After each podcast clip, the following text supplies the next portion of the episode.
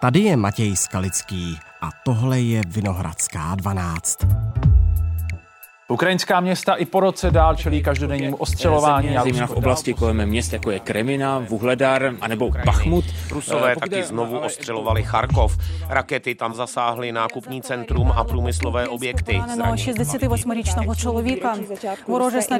Ukrajinci tento týden očekávají další vzdušné útoky. Například školy v okolí Kijeva proto vyučují jen online.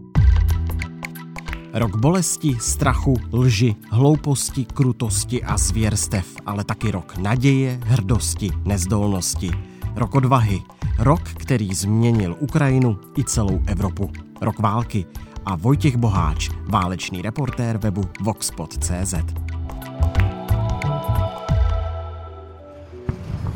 Dnes je pátek 24.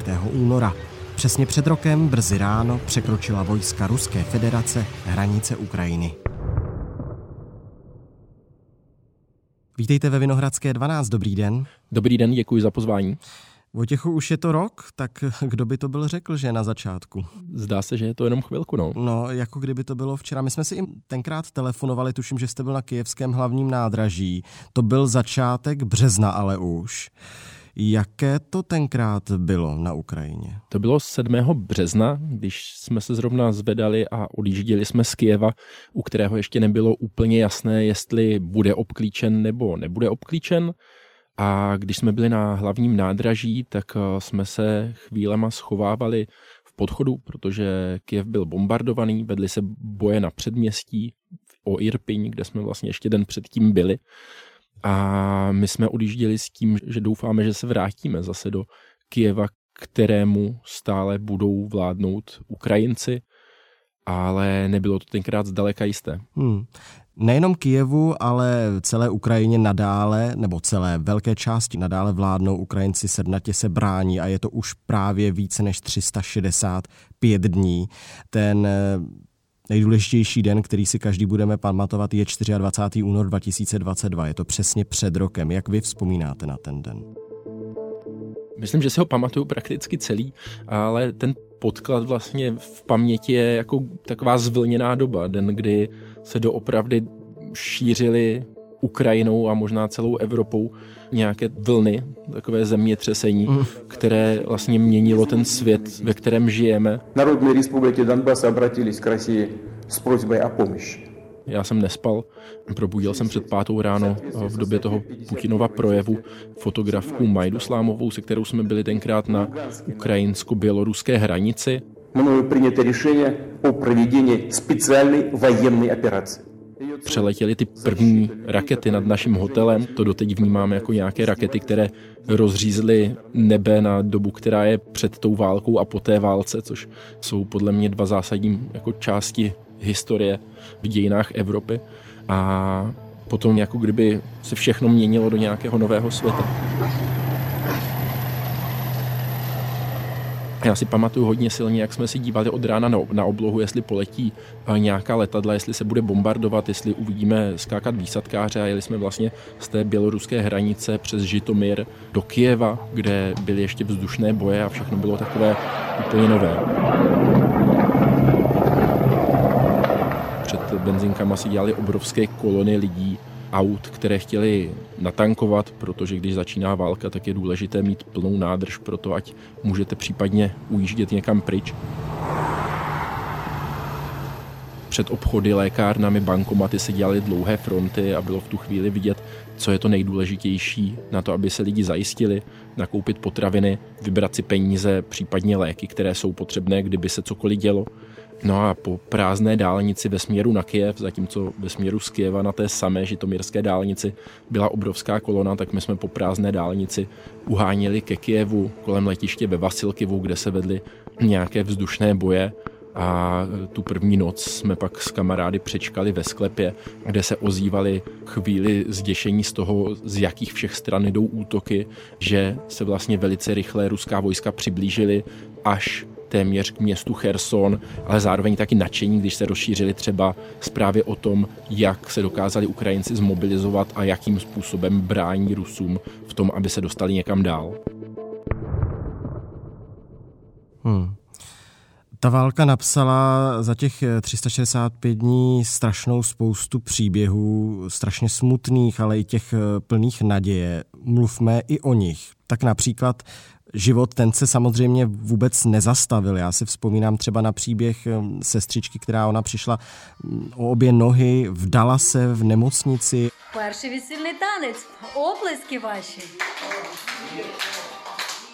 a video z toho jejího prvního tance s novomanželem to obletělo úplně celý svět. Určitě si na to Vojtěchu taky vzpomínáte. Vzpomínám.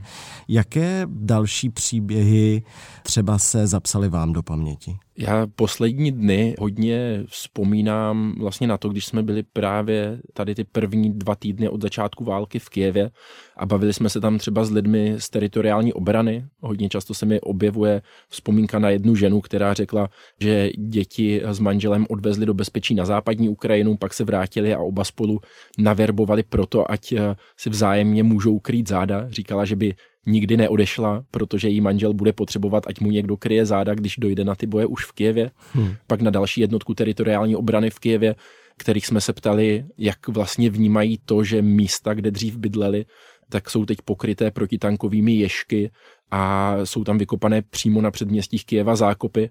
Jeden voják nám řekl, víte, co je lepší, když jsou ty zákopy tady, než kdyby byly úplně v centru města, zákopy jsou věc, která za chvilku, jak to tady ubráníme, tak se zase zasypou a porostou tady květiny.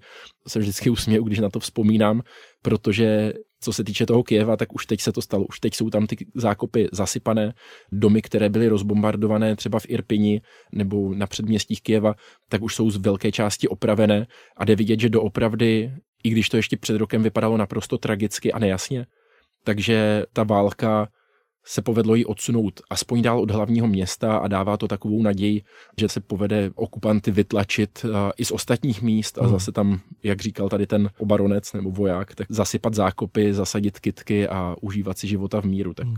zbývá jen doufat, že i v těch ostatních místech to přijde.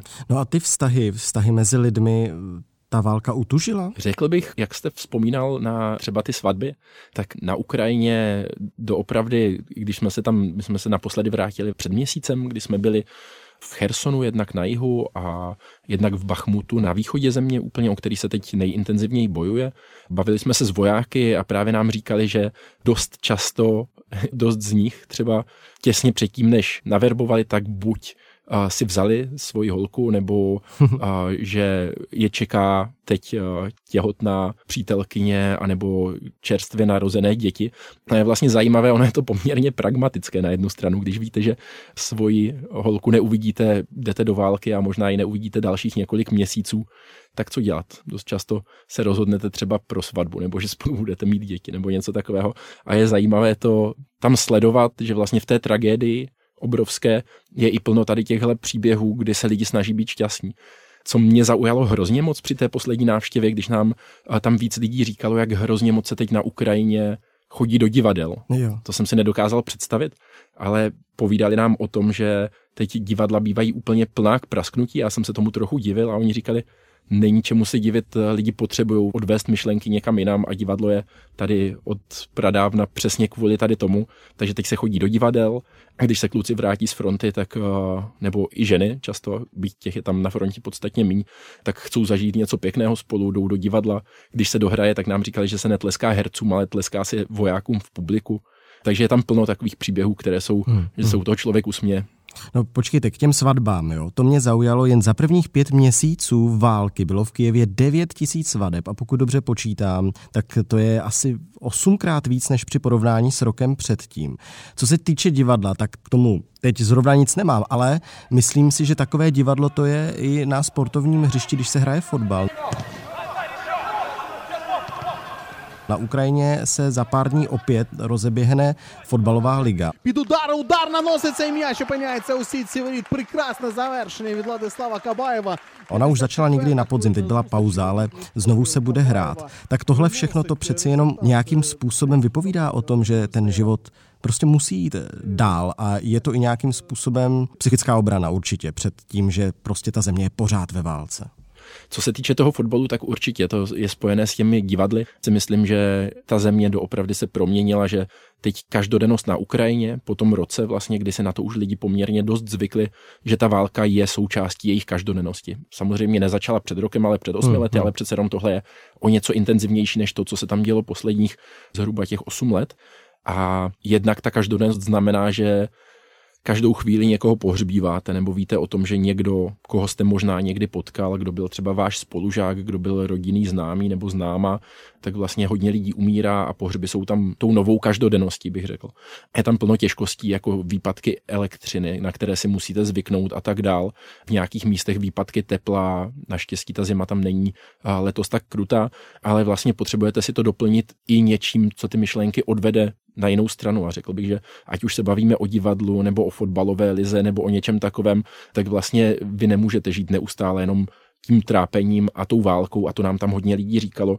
Když jsme přijeli třeba do Dněpra eh, v den, kdy tam zasáhla ruská raketa ten dům, ve kterém zemřelo 46 lidí, tak oni nám říkali, hele, my musíme žít dál. My nemůžeme tady celou dobu jenom sedět ve sklepích. To byla odpověď na otázku, jestli teď zase víc budou chodit se schovávat do krytů, když vidí, že v jejich městě, v jejich sousedství raketa zasáhla dům. Oni říkali, hele, to pro nás už je nějaká každodennost. My víme, že se to může stát, že ta raketa sem přiletí a zasáhne nás, ale už to není na nás, aby jsme neustále byli jenom ve sklepě a vlastně nežili. My musíme pokračovat život byť v jiných a mnohem těžších podmínkách. Jeden z dalších příběhů, na které si pamatuji a který jsem docela dlouho sledoval, tak to je ten o vojácích z Azovstalu.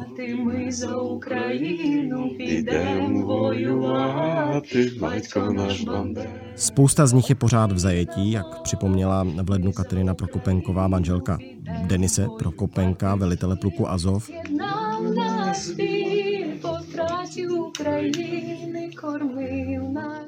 Ale ti, kteří byli vyměněni při té velké výměně eh, vězňů a kteří byli třeba zranění, tak ty se teď dávají nějakým způsobem trošku už dohromady. Třeba Michailo Dianov, jeden z těch vojáků z Azovstalu, ten je známý z takové té své fotky po tom svém propuštění, kdy tu svou, tuším, pravou ruku měl dost eh, jako zdeformovanou. On v prosinci podstoupil operaci ve Spojených státech. Je ten Azovstal jako takový a vůbec Mariupol jako ten největší, jeden z největších symbolů celé té války? To bych snad vlastně ani neřekl. Já jsem čekal, že to tak bude. No. A myslím, že jako je to rozhodně něco hrozně důležitého.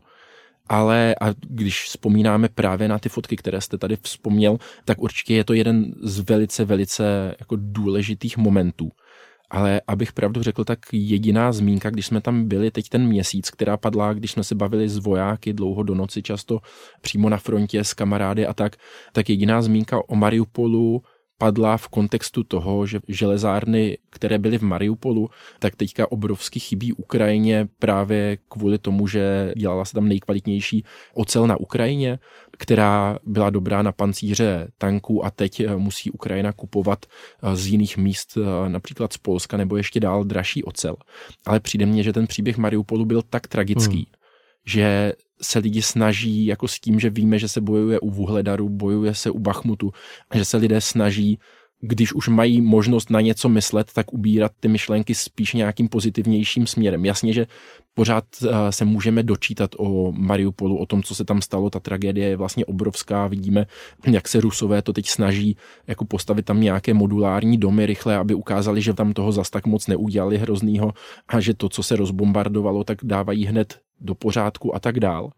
Ale Možná jsem nebyl v míst jako mezi lidmi, kteří na to vzpomínají víc, ale řekl bych, že se snaží jít myšlenkami k něčemu pozitivnějšímu, než vzpomínat moc často na tuhle obrovskou tragédii. Hmm, ale taky jsou tu obavy, jako Mariupol jako takový, až bude osvobozený, tak aby to nebyla druhá Buča nebo další Irpiň, protože ty hrůzy, které tam Rusové dělali, ty musely být asi nepředstavitelné. No to já si myslím, že jestli se podaří doopravdy eh, hýbat frontou ve prospěch Ukrajiny, což eh, doufám, že se podaří dál osvobozovat ty území, tak si myslím, že nás tam čekají ještě, ještě docela hrozné věci. A zvlášť třeba ten Mariupol, tak tam se očekává, že to mohlo být doopravdy nejhorší a že jestli teď se o něm nemluví tolik, tak v případě, že by se ho povedlo někdy osvobodit, tak se nejspíš dočkáme ještě hrozivých příběhů a toho, že Mariupol zase bude na prvních stránkách médií po celém světě tím, aby se znovu ukázalo, jak strašná ta válka je.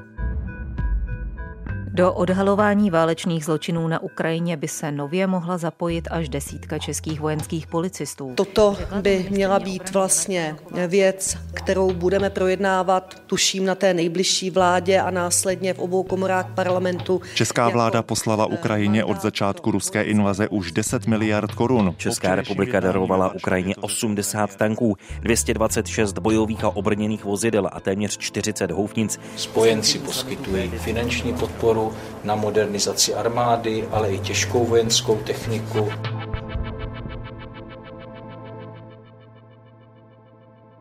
Jak je na tom teď pes patron? Abych pravdu řekl. Pořád loví miny?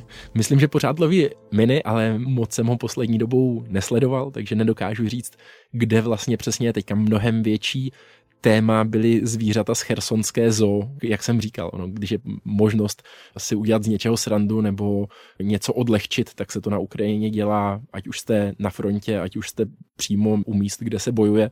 A hodně se vzpomínali ty ukradené zvířata z chersonské hmm. zoo, kteří si rusové sebou odnesli. Tak smálo se dost lidí tomu, jako, co ještě tam chtějí po obilí, oceli a dalších jako mnohem ještě tragičtějších věcech ukrást, když už kradou i zvířata ze zoo. Takže já si myslím, že tady ty zvířata z Chersonské zoo nahradili na agendě psa hledajícího miny. No je otázkou, jestli taky dostanou svoje animované pohádky na YouTube, totiž Pes Patron má od ledna, to všem doporučuji se podívat, svůj YouTubeový kanál s krátkými animovanými pohádkami, takže nejenom medaily od prezidenta Zelenského, pokud se nemýlím, mm-hmm. kterou dostal loni, ale teď tedy і власні pohádky. Зранку ми поїхали на виклик до маленького села.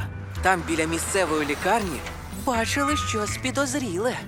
Když už jsem narazil na oslým můstkem, nechtěným teda, eh, na prezidenta Zelenského, co by bylo, kdyby on nebyl? Co by bylo, kdyby Ukrajinu nevedl právě Volodymyr Zelensky? Bavili bychom se tady společně takhle po roce od začátku invaze o tom, že se Ukrajina stále hrdě brání? Myslím, že bavili. Myslím, že kdyby nebyl prezident Zelenský, tak by byl někdo jiný, kdo by tu funkci taky vykonával dobře.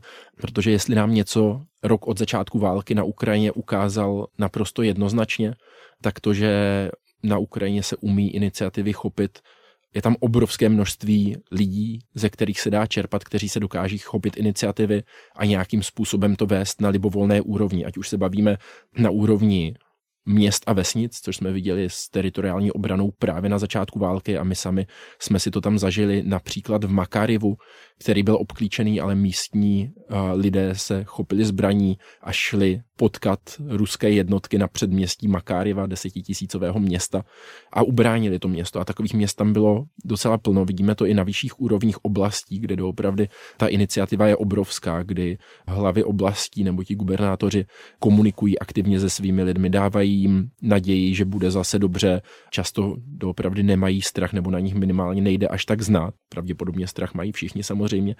Vlastně jde to až do toho nejvyššího vedení země. A já si doopravdy myslím, že zatímco Rusko a jsou velké debaty, co by bylo s celou tady tou invazí, kdyby zemřel Putin, kdo by nastoupil po něm a že tam těch kádrů není zas tak moc, o kterých se debatuje, tak na Ukrajině se ani nepřemýšlí, kdo by nastoupil po Zelenském, protože doopravdy je plno lidí, z koho čerpat. Hmm. Zelenský taky nevypadá nějak staře nebo nemocně, ale uh, těch lidí, co by ho mohli nahradit a vést Ukrajinu možná ne až tak skvěle jako člověk, který doopravdy má ty herecké schopnosti, který umí správně vybrat slova k té situaci, ve které se nachází, správně povzbudit lidi i díky tady těm svým talentům, tak možná byl by výrazný zase ten člověk nejspíš v něčem jiném, než je, než je Volodymyr Zelenský. Ale myslím, že nikdo nepochybuje na Ukrajině, že i kdyby jeho nebylo, tak Ukrajina drží dál.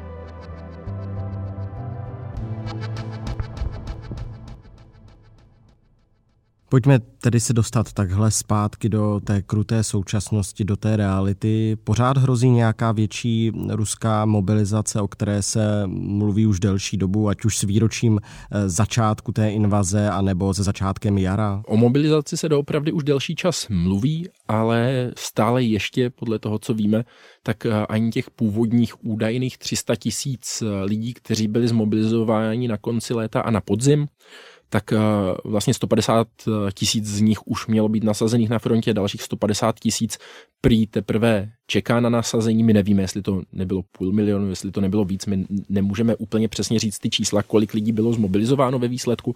Nějaké odhady říkali i o více než 300 tisících. A já si myslím, že zatím to úplně ten uh, ruský režim nepotřebuje akutně mobilizovat víc, spíš jde o to vycvičit tady tyhle vojáky, ono už právě kolem Bachmutu i v Uhledaru a jiných míst, že ti vojáci byli nasazení, že Rusko se zabetonovalo na pozicích, že dokáže postupně i postupovat někam dopředu. A zatím si myslím, že tam není akutní potřeba mobilizovat další. Samozřejmě může se to stát, může si Vladimir Putin vycvičit do zásoby dalšího půl milionu, protože pořád ty boje u Bachmutu, kterých jsme byli svědky nedávno přímo na místě, tak co nám říkali vojáci, tak těch ruských obětí je tam doopravdy velké množství, ale i když jich je velké množství, tak to, že eh, Rusko má zmobilizováno v současné době poměrně dost, to není, tohle není ta otázka, která vyřeší další průběh války, jestli budou dál mobilizovat nebo nebudou. No a co vyřeší další průběh války? Já si myslím, že Rusko víceméně už je dost předvídatelné. Rusko má obrovské množství lidí, kteří jsou nasazeni na frontě nebo můžou být ještě nasazeni.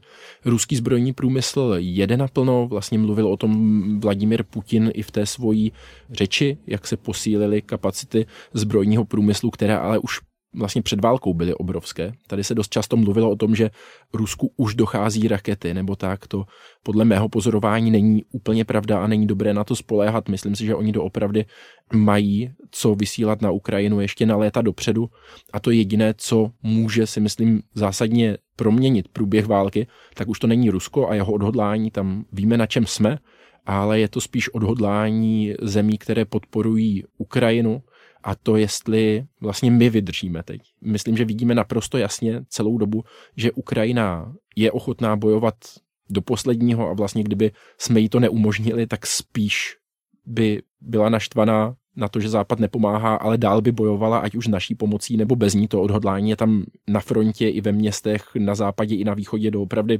gigantické. Já jsem tím byl sám hodně překvapený, jako jak moc jsou tam lidi hmm, přesvědčení, hmm. že ta válka musí být dobojována do konce, protože kdyby nebyla, kdyby se teď uzavřelo nějaké příměří například, tak nám říkali jak vojáci, tak civilisti, že ví, že to by byla jenom příprava na další vlnu invaze třeba za pět let nebo za sedm let, kdyby se Rusové postavili zase na nohy, nazbrojili by a zase by útočili, takže by to jenom Ukrajinci současní dali těm budoucím, dejme tomu o pět nebo sedm let mladším. Takže je potřeba bojovat dál z jejich pohledu a myslím si, že teď je to doopravdy na tom odhodlání západu, jestli v tom Ukrajincům pomůžeme, tu válku ukončit jejich vítězstvím, anebo jestli se tady toho boje zdržíme a řekneme, že to není naše válka a že není důvod, aby jsme se toho účastnili. Uh-huh. Já si myslím, že teď minimálně v té středovýchodní Evropě vidíme dost velké odhodlání v tom pomáhat, takže já si myslím, že to, co doopravdy může zvrátit průběh války, tak je hlavně to, jak moc se do toho zapojíme i my tady v Evropě a na západě. Takže míče na straně západu, protože, a tady připomenu větu, kterou jste mi říkal právě před rokem, to přesvědčení, že Ukrajina tuto válku vyhraje, je tady myšleno v Kijevě naprosté. Tak moc díky Vojtěchu, že jsme tohle všechno mohli společně připomenout. Díky moc za pozvání a mějte se pěkně.